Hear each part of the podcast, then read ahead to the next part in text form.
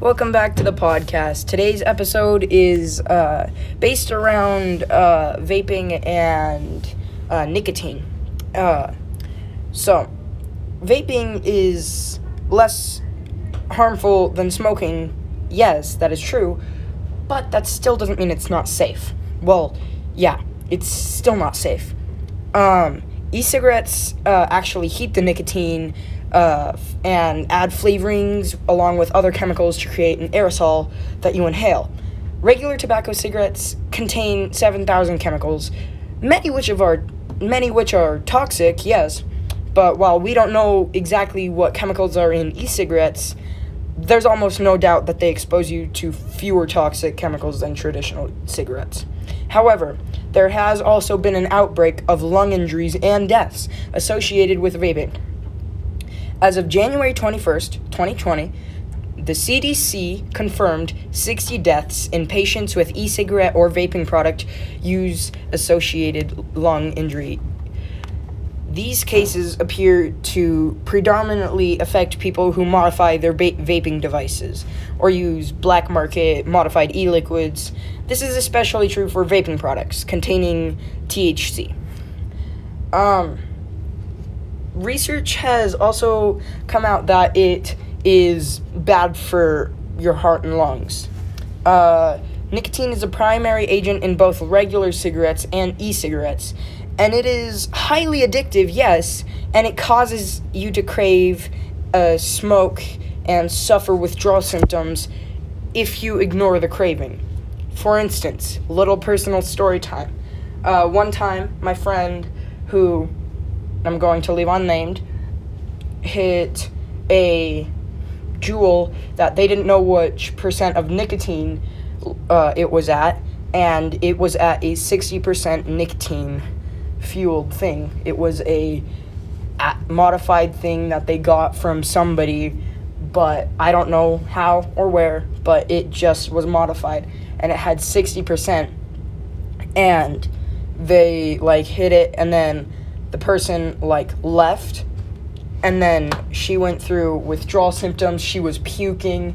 She was craving something. She was on the floor hand on her stomach. She was just in pain. It is not a good thing to be, be vaping while you're this long young or just not at all. Like it's an absolute not good thing. And i a lot of us in high school are getting addicted to it and I've had like I don't know 15 people reach out and be like, "Hey, you want to buy a vape from me?" But it's it's disgusting in my opinion. Anyways, um, the electronic cigarettes are just as, as addictive as traditional ones. Both e-cigarettes and regular cigarettes contain nicotine, which research suggests may be as addictive as heroin and cocaine. Cocaine and heroin. That is huge. That's like huge. I don't know how to describe it other than it's a really big deal. Um, what's worse, uh, many e-cigarette users have been get u- users get even more nicotine that they would from a tobacco product. You can buy extra strength cigarettes which have a higher concentration of nicotine, or you can buy you can increase the e-cigarette voltage to get a greater hit of the substance. That's what the girl did who I was mentioning. Um electron electronic cigarettes aren't the best smoking se- sensation tool. Uh, although they've been marked as an aid to help you quit smoking, e cigarettes have not received Food and Drug Administration approval as smoking cessation devices. A recent study found that most people who intend to use e cigarettes to kick the nicotine habit end up continue to smoke both traditional and e-cigarettes because of the nicotine that is in the vaping product and the cigarette that is combined. Um, the a new generation is getting hooked on nicotine. Among youth, e cigarettes are more popular than any traditional tobacco product.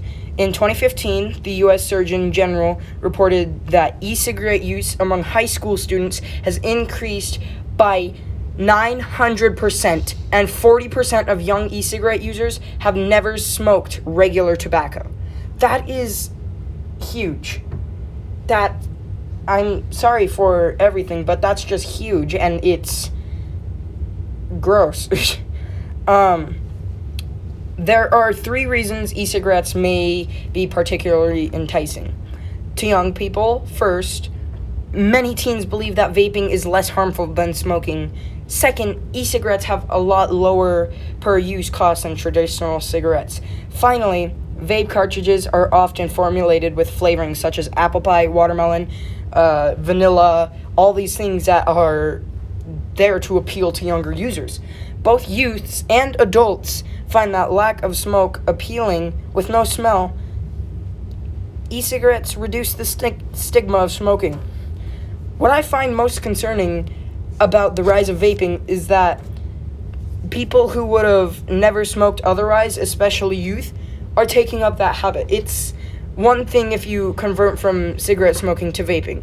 It's quite another thing to start up nicotine use with vaping, and it often leads to traditional tobacco products down the road. So, yeah, I'm to leave you guys with that. Thanks for tuning in to Idiot Podcast. We'll see you later.